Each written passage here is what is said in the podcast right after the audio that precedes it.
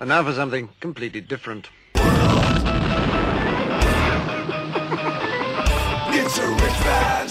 Forget everything you've been told by others before. Get ready for the real deal, the full story, real talk about money, markets, life. Now, it's The Real Investment Show with Lance Roberts, presented by RIA Advisors. Hi, I'm Lance Roberts with uh, Real Investment Show. I hope y'all had a great 4th of July weekend. Uh, today, we're going to sit here and review a few of the things that we've talked about over the last week everything from capitalism versus corporatism and more. So hang on, let's get into it quite amazing getting older every minute. wow, you're an optimist. I know, right?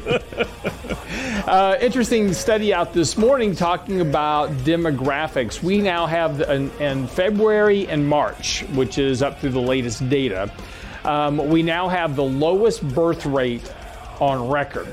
I mean, basically, the number of births in America are just dropping off the cliff. Um, and that has a, a, lot to do with, with different things. Uh, you know, of course, there's concerns about you know the ability to support children right? People are working long you know waiting longer because of you know potentially getting into a career. Uh, if you take a look at the number of millennials still living at home with their parents it's still like about 40% uh, of the millennial population still living with parents. So you know there's a there was a movie out with matthew mcconaughey a while back and um, i can't remember the, the the girl's name that was in it also. She was uh, in Sex in the City. She was one of the, the lead characters in Sex in the City. I'll think of it in a second. Anyway, um, the family, Terry Bradshaw's the father, and the the mother, they hire a consultant to try to get Matthew McConaughey out of the house. Right? They want to get him out of the house, and and get him married off. And so um, they hire a consultant to try to get him on with life. But this is this is one of the problems that a lot of parents are having, is trying to get kids, you know, out into the workforce and get them going and and get them in a career. And this has been kind of a change in the dynamic of employment over the course of really the last two decades. And this is not something that just cropped up overnight. This isn't a pandemic problem. This has been going on since the financial crisis.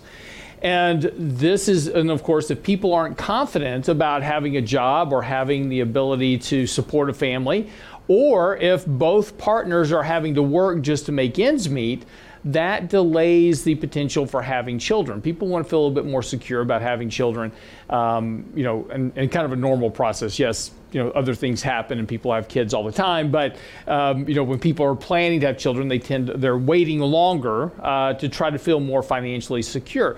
This is not something that's going to change anytime soon. Um, we now have the lowest birth rate since the 1940s, and part of that problem really is a is a pyramid of, of problems that expound from that. First of all, in the 1940s, uh, as an example, we had 16 workers paying into Social Security. Today, we have less than two paying into Social Security. Of course, we talked yesterday a little bit about the $170 trillion problem that exists in Social Security, Medicaid, Medicare going forward. Um, that's a, a, big part of that problem is people failing to contribute to it, right? They're not working enough to contribute enough into it. We don't have enough workers supporting it. We've got this expanding number of people that are outside the labor force. And yes, there are part, uh, you know, part of the people outside the labor force, uh, yes, are retiring right? But that's not the, the answer that is really solving the whole issue because when you take a look at the number of people outside the labor force, it's almost 50% of the population. That certainly doesn't suggest that 50% of America is now retired. Uh, much more when you start to look at the fact that 90% of the stock market is owned by the top 10% of income earners. It's hard to suggest that a large number of people that retired are able to actually sustain retirement just on what meager savings they have and Social Security. And this is why we're seeing a lot of people over the age of 65 still in the labor force. Yes, last year where there was a big jump in the number of retirees last year, 2020, big jump in the number of retirees. They didn't retire voluntarily. they were asked to retire by companies and, and moved off the rolls. Those people will likely not stay in retirement for long. They'll likely come back into the labor force because simply they don't have enough money in savings to remain retired uh, in that function and just simply live off Social Security. Cost of living is rising, and just a good example this year, prices are definitely up. and that's going to become more problematic for Social Security to try to keep up with that rate of, of draw. So, demographics, back to the original point, is very important. And as Will, Will Rogers once said, he said, demographics are destiny. And that's really kind of the case. If you take a look at Japan as an example, by 2050, the vast majority of their population will be over the age of 65 by 2050 in the United States, a large, about 50% of the population in the U.S. is going to be over the age of 65. That has very big impacts on financial markets, economic growth, etc. Because once people get older, um, they become net drawers on assets, not net contributors. So you're going to have a, a, much larger percentage of the population taking money out of the system, investment accounts, stock markets, etc., to live on also, a bigger draw on Social Security benefits and, of course, the, the, the underfunded liabilities of the social welfare, welfare system in the U.S. So there's a lot of demographic problems that are coming down the road because of the fact that people aren't getting out there and having kids. So get to work, you know, get to work out there having some more kids. But yeah, this and, and so this is going to really come back to really twofold, two things um, is that looking at immigration, and I'm not talking about immigration the way we're doing it now, where it's just kind of open the board and uh, everybody just kind of comes across. We're talking about merit based immigration, where you're immigrating people to come in to create businesses, bring capital.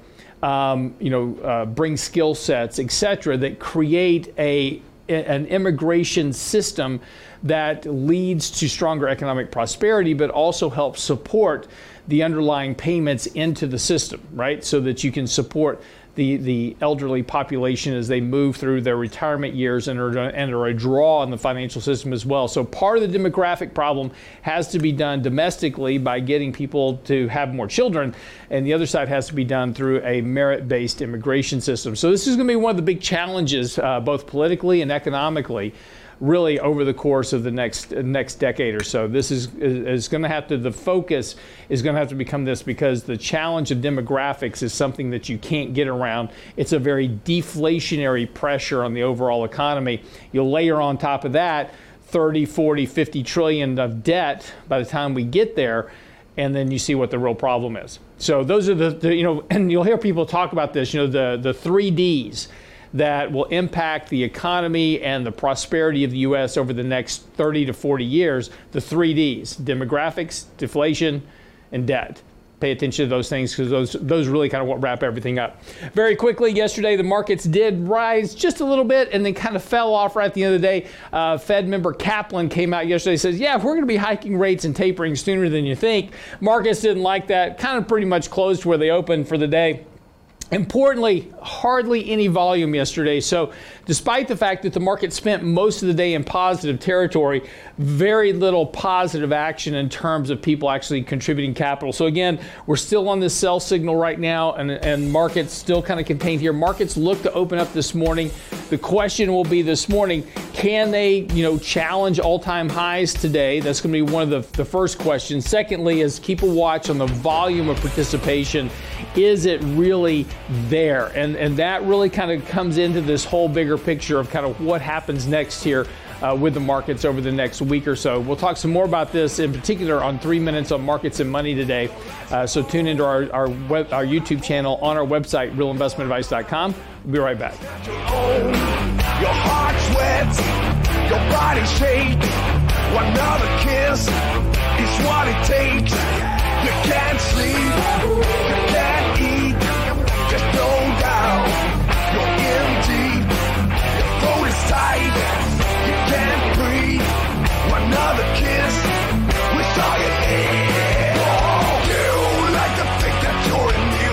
Daily investment news you can use, delivered at the speed of the internet at realinvestmentadvice.com. You could be one of the 7 in 10 people requiring long term care in your lifetime. Are you prepared for nursing home care costs averaging more than $7,600 a month? Our next virtual lunch and learn will cover the management of long term care expenses that could make or break your retirement. Join Richard Rosso and Danny Ratliff for the basics of long term care. Long term care. Register at Real for our virtual lunch and learn on long term care. July 8th at noon. RealInvestmentAdvice.com. You're listening to The Real Investment Show.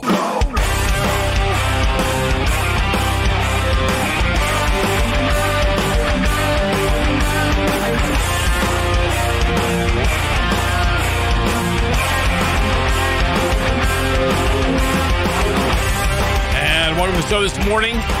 It is uh, wrapping up the month of June. Here we are already.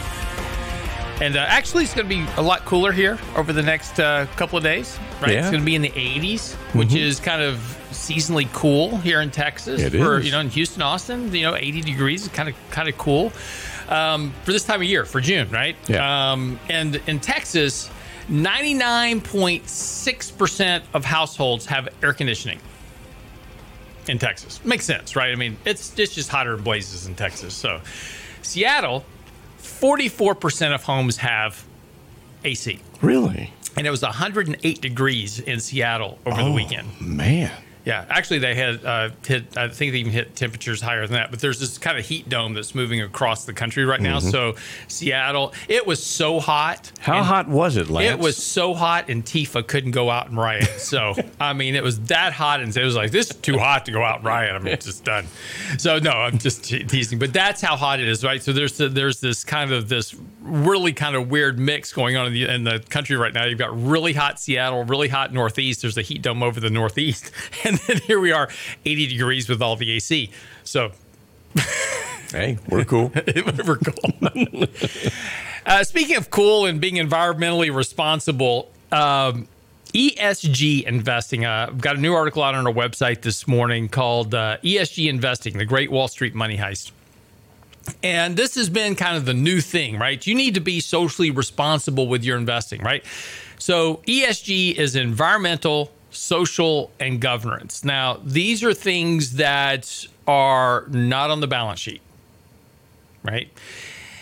These are how does the company, you know, run its plan? How do they are they environmentally responsible? Are they socially responsible? Do they do these type of things? And so, how do you measure these things? Is really kind of a grab bag of ideas um, in terms of great talking points. Oh yes, we've evaluated Apple and we found them to be ESG compliant. Okay, do they actually report their books according to GAAP standards? That would be governance, right? the answer would be no. Um, you know, environmental, social. How do you judge that, right? How do you judge their footprint? But this is the this is the new thing, right? So there was a demand by individuals wanting to invest in environmentally, socially, government, you know, government responsible companies. And so Wall Street said, "There's a demand for that. Okay, we'll make you a product." And so they did. ESG is one of the forefronts of BlackRock now. Um, Larry, you know, Larry Fink, the guy that um, runs around BlackRock all the time, talking about ESG every chance he gets. And why would he do that? Because it makes money, and it makes a lot of money selling you products labeled ESG. Um, you know, we've we've uh, a good friend of ours on the show, Keith Klein, um, health, nutrition, fitness guru. We've had him on the show a few times talking about how to eat right, right, make better bad choices. And just because you get something, and he has a whole speech on this, truth in labeling, right? Just because something says it's fat free does not mean it's fat free. just because something says it's healthy for you, like healthy choice, doesn't necessarily mean it's healthy for you. Because it's all about labeling requirements and how you meet those labeling requirements, and those things aren't always clear. So you've got to really understand what you're getting into. You've got to do your own homework when it comes to eating to make sure you're actually eating healthy because you may think you're eating healthy, but you may be eating something that is really very bad for you like Beyond Meat. it's not healthy for you. Same thing goes for this ESG investing. Let me show you something here, real quick. Um, there, there's, there's no universal set of rules for ESG risk. Um, Eco Business really just wrote a story on this recently. It said, for example, deforestation is a major driver of climate change. No doubt about it, right? You're going to cut down all the trees in the world, you're going to have climate change. You would think it's being used as a filter to ensure companies and ESG labeled funds are not turning a blind eye to deforestation, but you would be wrong. Carbon Tracker, an industry think tank, found that 78% of mutual fund providers offered ESG investments. However, none specifically excluded deforestation risks. Not a single one actively priced in climate risk. Let me show you an example. Here's two funds, and I'm going to tell you which these fu- what these two funds are. One is ESG. The other is an S&P index. These are the top 10 holdings of an ESG fund and the S&P 500. Top 10 holdings of one Apple, uh, American Express, BlackRock, Facebook, Alphabet, uh, Google, Home Depot, 3M, Microsoft Corp, Nvidia, and Tesla. The other Apple, Amazon, Berkshire Hathaway, Facebook, Google, Johnson Johnson, JP Morgan, Microsoft, Nvidia, Tesla. Surprisingly, top 10 stocks very close to being the same thing. So which one's which? How do we know which one we're investing in that's ESG compliant and, and the one that isn't? Right? This is the problem that you don't know, but you're trying to figure out because you want to be socially responsible. So, what exactly are we paying for here? And it's really kind of more of a scam than a benefit. Uh, BNP Paribas, the largest bank in the Eurozone, never wastes an opportunity to boost their green credentials. As an example, it's also the world's top banker of offshore oil and gas over the last five years and managed to increase fossil fuel lending since the Paris Agreement. That's the same BNP that says, Why are we doing sustainable investing? Quite simply, it's worth it. They peddle ESG products. But why is it worth it? Because, well, they charge more for it. Now, I just showed you two funds. And it's interesting because when you look at these two funds in particular, who's it really good for? Is it good for the issuer or is it good for you, the investors who's buying it? Eco Business said investment managers and banks are taking advantage of our collective, collective willingness to help fight climate change because ESG space is, to put it mildly, a zoo. Epic greenwashing is everywhere. Out of 253 funds that switched to an ESG focus in 2020, 87% of them rebranded their funds by calling them ESG. Not one of them changed their holdings. And here's the other part of this. So I'm now going to show you what these two funds were and the expense ratios associated with. Remember, just a second ago, I showed you these two funds, and I said one of them's an ESG fund, one of them's the S&P 500 index, and I showed you the holdings. Well, here are the two funds. The one that held BlackRock as the third largest holding was the BlackRock iShares USA ESG Select Fund. Apple, American Express, BlackRock. Now, isn't that interesting? BlackRock, who's selling an ESG fund, has their company in the top three holdings. So every time that you buy the ESG ETF Select Fund, you are also buying their stock, causing their stock price to do what? Go up. They're also happy to charge you 25 basis points for their ESG fund, which has exactly for the most part, the same top 10 holdings as buying the S&P 500 index fund that you pay 0.09% for. So roughly you're paying 3 times the amount to own the name ESG but the holdings are virtually the same. And you say, "Well, Lance, you know the the the performance, right? Really this doesn't come down to holdings, this comes down to performance." Okay, you know what? I'll bite. It's all about performance, right? So if you take a look at this uh, scattergram chart, which has an R squared of 97%, this is the 10 day return correlation between the 0.09% fee to own the S&P 500 index fund versus the 0.25% fee to own the BlackRock ESG fund. The returns are virtually identical. So you're paying a whole lot more to own a fund that does exactly the same thing as owning the S&P 500 and actually has the same holdings. so again, this, so this is my point though about all of this is that you've got to be careful with Wall Street. Wall Street's a business, just like any other business on the planet. And when you start demanding something, Wall Street's going to provide it to you. I want to buy ESG funds. Okay, here you go. we'll just take all of our old funds, which really haven't been getting a lot of money flows lately, which is where we charge a fee and make money. We'll jack up the fee there. We'll slap ESG on it. We won't change our holdings at all, but you'll buy it, and that makes us more money. You know, this is part of the problem with this whole idea that capitalism is broken. No, capitalism's working very well. You just don't like the outcome because everything you're doing because you think you're doing this thing for your own benefit is actually benefiting those people that are selling you the product. And so we get all upset that Wall Street's making billions of dollars and we're not.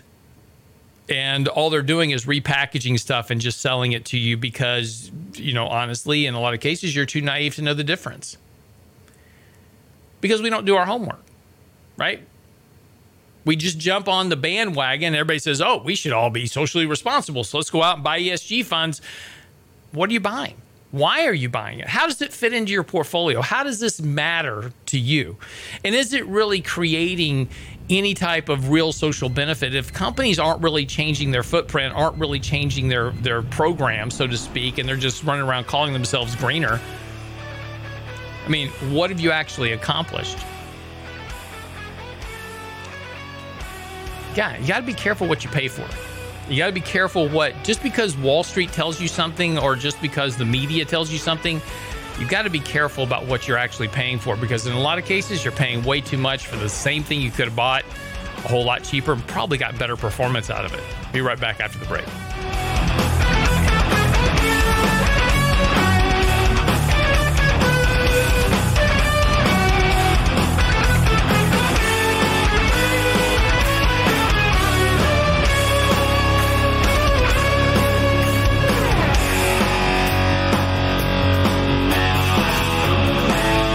You're listening to The Real Investment Show. You could be one of the 7 in 10 people requiring long term care in your lifetime. Are you prepared for nursing home care costs averaging more than $7,600 a month? Our next virtual lunch and learn will cover the management of long term care expenses that could make or break your retirement. Join Richard Rosso and Danny Ratliff for the basics of long term care. Long term care. Register at realinvestmentadvice.com for our virtual lunch and learn on long term care. July 8th at noon. Realinvestmentadvice.com.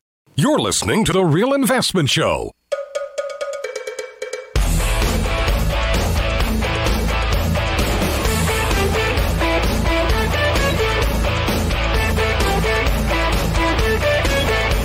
Gotta make a move to a town that's right for me. And welcome back to the show this morning. So, just wrapping up our conversation on ESG a second ago, and uh, and, and again, look, there's nothing wrong with this, right? Uh, my whole point is is that Wall Street is a business, and they're willing to sell you a product. It doesn't necessarily mean that you're getting what you're paying for. You got to do your homework. You know, there's no rules or guidelines for being environmental, being socially conscious, being you know, being govern, you know, having proper governance, right? How you run your business you know, uh, there's some pretty easy guidelines that you could establish, though, right? Do you follow GAAP accounting rules or not? Right? Do you actually contribute to society or not? And are you environmentally friendly? Right? Are you doing things to be more environmentally friendly?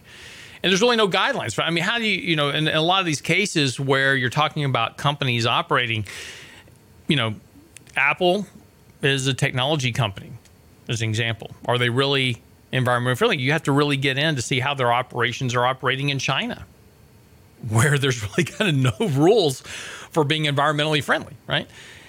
Where they're manufacturing stuff, where they're producing these products, are they being environmentally friendly? And, and that's the homework you've got to do. That's and that's the whole. But here, but the, the the the bottom line of this though is this is capitalism just because they're selling you a product that may or may not be what it's represented to be, that's the game, right? That's that's the whole thing about Wall Street. That's their job. You want more product, they're going to bring to you SPACs, electric cars, whatever it is. You want to buy more of it, they're going to bring you a product. Doesn't mean you're going to buy a good product, but they're going to bring it to you. And this is what happens at the peak of bull markets. I had a chart in this weekend's newsletter. If you go to our website, uh, click on our newsletter link, there's a chart of the, the number of money losing companies being brought public. It's the most since 1999. Now, you would think that a company going public would be a profitable, growing company. No, no, no, no, no, no. There's a demand right now. You want to buy these companies. You want these new up and coming names. You want companies that are, you know, kind of on the cutting edge of the new technology. It doesn't matter if they're making money. We're going to make them public and let you buy into them, and then the problem's yours. When a company comes public and they sell their shares at $30, whatever the market is when they come to market, it's not where the stock opens up that day. They, their public offering price is set the day they come to market. So, ABC Company, their price is set at $30 a share. The trade goes off. The first trade hits the deck at $70 a share because there's so much demand for it. The company doesn't get $70 a share, they get 30. That's what they went public at. That's what they get. Doesn't matter what happens after that in the secondary market. That's between you and the other buyer seller. That's capitalism, though. Article out on Friday, as I told you last week, was part one of our two part piece on capitalism versus corporatism. A lot of people railing capitalism sucks, right? Capitalism, corporations are profitable and they don't pay their fair share. It's not what capitalism is. Let's define what capitalism is. Capitalism provides a level playing field for entrepreneurs to offer goods and services that produces income and profits. Equitably distributing profits is not capitalism's role. Ensuring that all participants get treated fairly and to some extent uh, regulating personnel and corporate endeavors and, and is the role of society in general and government in particular. So when you say something like, well, capitalists, capitalism sucks and capitalists are terrible at sharing their profits, that's not what capitalism's designed to do. Never has been. An economic system where profits, goods, and services are shared equally is not capitalism, that's socialism. The different structure. But when we talk about capitalism, what Wall Street is doing as an example with ESG investing is capitalism they're taking advantage of demand and they're making a lot of money from it because you're willing to pay three times as much to own a fund that says ESG versus just buying an index, which has exactly the same holdings and performance for a third of the cost.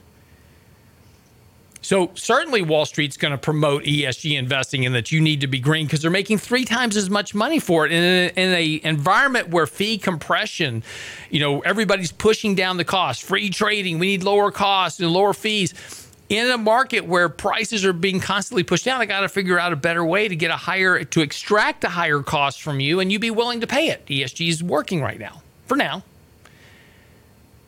Eventually, you'll catch on, you'll demand lower fees for ESG too, and then it'll be something else. But this is the differential between capitalism and corporatism and this is what we start to delve into in part one of this article, is that we've shifted this idea of capitalism, which works and continues to work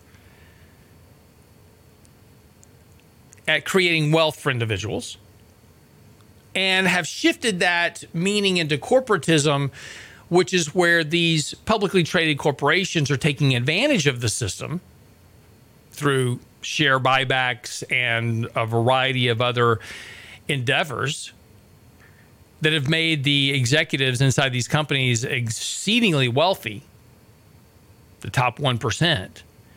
And that's who we're mad at. Because, you know, when we talk about capitalism, we're not talking about your next door neighbor who owns the the you know the CrossFit gym down the street and makes a makes a decent living running his business. And we're not talking about your other neighbor who owns uh, the the salon at the other end of the street, and she works hard every day and and and does a great job and runs a business and makes money from it, so and supports their families, right?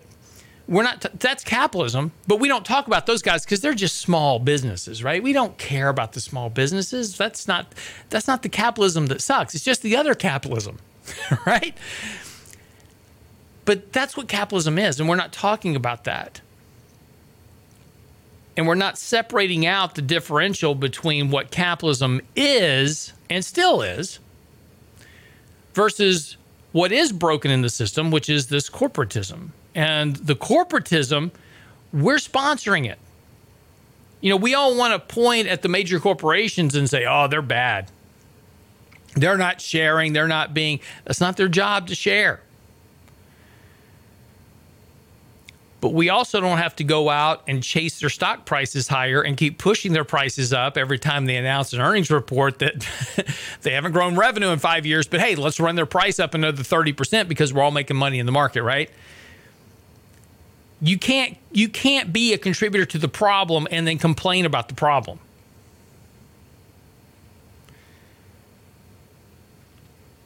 Kind of like being the fireman that sets the house on fire, then shows up to put it out. I mean, it just doesn't make any sense. But that's what we're doing. We complain about this, and we're and now we've got all these people railing in the streets because you know corporatism is is terrible. Well, they call it capitalism is terrible, and we need to tear the whole thing down and we rebuild with socialistic norms. You're not going to like the outcome. And what I find exceedingly humorous about all this is that while we're all talking about tearing down capitalism and turning into socialism, we're all using the products that capitalism makes. You know, we all we're all sitting here complaining about capitalism on Facebook and Twitter and TikTok and social media and making those companies billions of dollars in the process by looking at all the ads that come along as we're complaining about all the problems of, of capitalism and corporatism on social media. Oh, and by the way, we're also doing that on our Apple iPhones and our Google Android phones, making those companies billions of dollars using the technology to use the Facebook, the Twitter, and everything else to complain about making those companies billions of dollars. Do you see the problem here? You say you don't like capitalism and corporatism, but you're not willing to give up what it provides you. If you want to fix capitalism and corporatism, we can get rid of Facebook, Google, Apple. We can get rid of them real quick. All we got to do is just stop buying their product. They'll be out of business in no time. But see, you don't want to do that. So you can't be the guy that sets the fire, then show up as, as the fireman and say, "Oh, don't worry, I'll put it out." You can't do that. Are there problems with capitalism as it exists today? Of course. Is capitalism broken? No. And the reason you know capitalism isn't broken is because every day, all you have to do is turn on the media and see what's going on in the stock market. It's capitalism at work. Companies are selling product, making earnings, creating jobs. That's capitalism. And people are participating in it. Those that aren't are the ones that are complaining about it. What's stopping you from participating in capitalism? Absolutely nothing. You can go out today, form an LLC for about a hundred bucks, and start a business doing whatever you want to do. And there's nobody that's going to stop you. That's capitalism. You can participate in the capitalist system if you choose to, but you got to be willing to take the risk. You got to be willing to put in the time, and you got to put in the work. And you're going to starve a whole lot in the process, but you'll build wealth eventually. You just got to be willing to do it. Be right back after the break. Don't go away.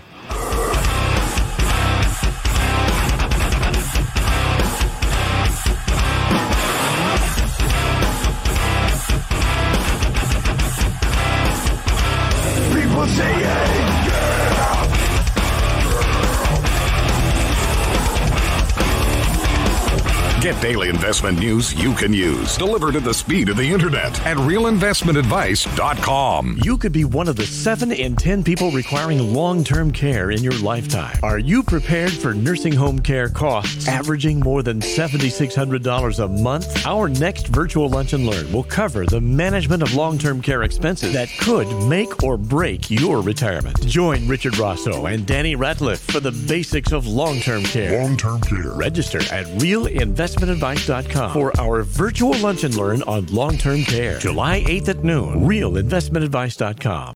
The Real Investment Show.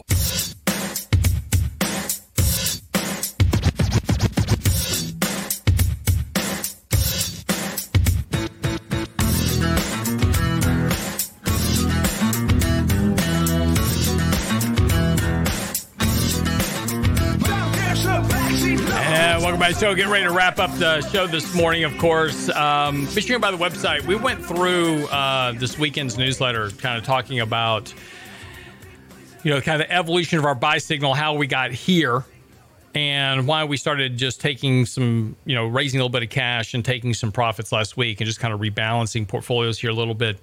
Again, you know, we are just kind of discussing this whole idea of seasonality and and you know there is an importance to understanding seasonality. There's long-term cycles as well, uh, 70-year cycles.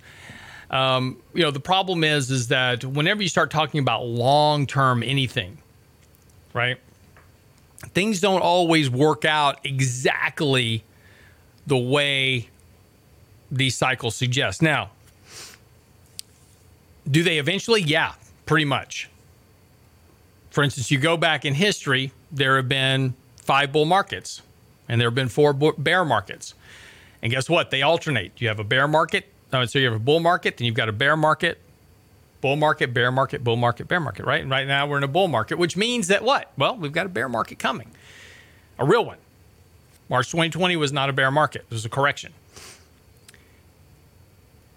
So we've got a real bear market coming, one that's going to last, you know, 16, 18 months. It's going to wipe out 50, 60% of portfolios whole variety of bad stuff coming. When's that going to happen? Who knows? So if you go to cash today trying to avoid something that may not happen for a year or two or three, and this is what has happened with a lot of people after the crash of, of 2008, right? We have people coming into our office all the time saying, I've been in cash since 2009. I'm, I want to get back in now. Really? Now? okay. So you can't worry about these things. You just have to manage them and, and trying to time them. I got an email over the weekend from a guy's like, you know, you know, I'm ready to retire and I'm just going to sit on the sidelines till we get a correction and I'm going to buy in. Okay. Could be a couple more years. Could be three years. Could be four years. Could be five years. I don't know when the correction is coming. Nobody does, right? We know we'll get one, but just don't know when. In the meantime, you pass up a lot of opportunity costs by worrying about the next crisis or correction or crash, right? You just have to be prepared to manage for it and navigate that risk when it does occur. And you'll have plenty of evidence, right? In January and February, you can go to our website and, and check this out. In January, February of 2020, we were warning about a correction. And we, we wrote a couple articles called This is Nuts Why We're Reducing Risk. And March, I think March the 10th, right at the peak of the market, we wrote an article talking about on the cusp of a bear market. Everybody's like, not gonna have a bear market, stupid. Well, four weeks later, it wasn't so stupid, right? Well, you know, this is this is the risk of markets, but you have to navigate these things. But this goes back to our conversation we were having in the last segment about benchmarking to some index, right? This is the problem with buy and hold strategies. Buy and hold strategies are fine. I got nothing against a buy and hold strategy. Put your money into an index fund and just ride the market. The problem is, though, is that at some point, you're going to spend a whole lot of time just getting back to where you were previously. And that's not really the same thing as making money. And the problem with the buy and hold strategy is that if I don't sell at the top, I can't buy stuff cheap at the bottom because I never raised any cash. I'm just riding it up and down. So, you know, not worrying about what an index does from one day to the next. If you can if you can separate that out and and turn the television off. You know, I don't the only time I have CNBC on is when I'm in the studio. Because it's a distraction. All the nonsense that they talk about on t- on financial media all day is a distraction. It's going to make you do all the wrong things emotionally. You're going to run out buy Bitcoin because Elon Musk today said, "Hey, he may start taking Bitcoin again," and then you're going to turn around and sell it when he turns when he turns around the next day and says, oh, "I changed my mind." You know, you have all these companies that pay for stuff in the financial media to promote whatever products, goods, or services they're selling. And so, while you may chase them temporarily and do well, most of the time you're going to wind up buying them way too high. ARK Investments was a good example of that. Last year, she was the darling of Wall Street. This year, she's the villain. Right? 30% decline will do that to you. So, again, worrying about what the market does or what one stock does or whatever is going to lead you to make emotionally very bad decisions long term. It may not hurt you today, may not hurt you tomorrow, may not hurt you next week, may not hurt you next month. But at some point, you're going to experience a very sharp and devastating loss of capital, especially chasing stocks like AMC, GameStop, those type of things. You're going to experience a very devastating loss of capital that is very, very difficult to repair. And it's just not worth it. What is worth it? Picking a rate of return that is reasonable and achievable over the long term. What's reasonable? Well, expecting 6 to 8% a year is not reasonable. Not in an economy that's growing at 2%. From 2000 to 2013, the rate of return on stocks was zero.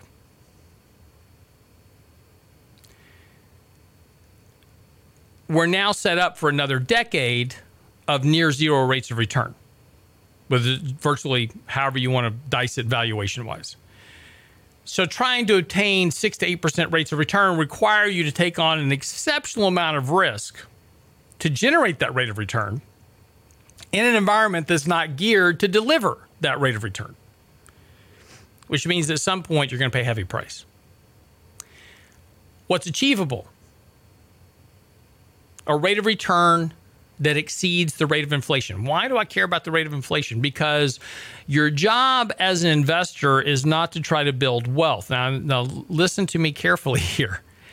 Your job is what you do every day. That's what you go to do at work, right? You go to work, you work your eight hours a day, your 10 hours a day. If you're like me, it's 14 to 16 hours a day, but you do your job and you get paid for it. That's where you grow your wealth. And you do that by saving money. So, what's the job of investing? To make sure that your savings adjust for the rate of inflation to maintain purchasing power parity in the future. In other words, your $100,000 in the bank today will buy you $100,000 worth of goods and services 30 years from now when you get ready to retire. So your real benchmark rate is really nothing more than inflation and at 2% inflation, you don't have a you don't have a lot of hard work to do. You don't got to take a lot of risk to do that. Am I saying you should benchmark for 2%? No. I'm saying is that's a reasonable and achievable rate of return, and that should be your base goal. Now, if you can adjust your returns to create some incremental increases, great. Nothing wrong with that. But it has to be a reasonable assumption based on economic growth, inflation, and dividends.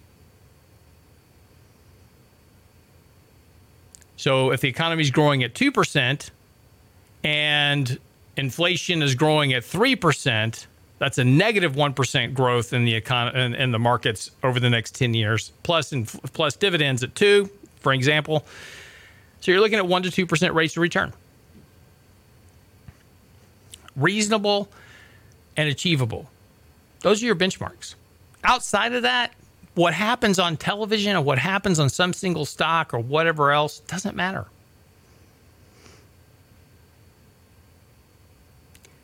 the goal is not to lose money, right? Your primary goal is capital preservation because if I'm spending all my time just trying to recover my lost capital, I'm not making money. And really, investors are way too cavalier about investing. You know, they treat the markets like a casino. Look, everybody likes to go to Vegas, right? I go to Vegas and I, I, bet on, you know, craps or blackjack, whatever it is. If I lose money, it's like, oh, well, you know, I lost a couple hundred bucks, whatever it is. That's one thing. When you lose the title to your house, that's another thing entirely, right? But we treat the, the financial markets like Vegas is like we lose a bunch of money. It's like, oh well, it was just it was just money. You worked hard for that money, man. You go to work every day and you pay taxes on that money to invest it, and then you blow it on some stupid investment, and you go, well, mm, oh well, it was just money. I can go make some more. You can't, and this is why eighty percent of Americans can't retire because they don't have any money in the bank. Reasonable and achievable goals. That's all that matters. It doesn't matter what your neighbor's doing. It doesn't matter. You know, I get I get calls from people like, "Well, my next door neighbor is buying this and he's just making a boatload of money." You know how many times I have heard this story over the years? In 1999, man, everybody was calling like, "Oh, my neighbor's doing this. My neighbor's doing that." My best friend bought a Porsche trading Yahoo in 1999. Right? By the end of 2000, the Porsche was all he had left. that got sold. 2008, everybody's buying houses. End of 2008, not so much. Don't worry about what your neighbor's doing. Odds are seriously high he's going to lose a lot of money sooner rather than later. You don't want to be in that camp.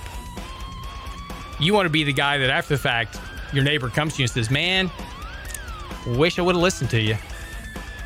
Wraps up the show for the day. Get by the website. Our latest article is out talking about the Fed starting its taper talk. We're going to hear more from them this week with the FOMC meeting. And of course, that's going to really start to set up and drive markets here over the next couple of months. What they say and their outlook could have a lot of an impact on the markets. Markets are hanging out, kind of waiting for that too. So we'll see what happens. Get by the website. That article up on the website, along with our latest newsletter, The Evolution of our buy signals and what we're doing now. It's on the website now, realinvestmentadvice.com. That's realinvestmentadvice.com. Just click on the newsletter link, our latest blog post. It's all there for you.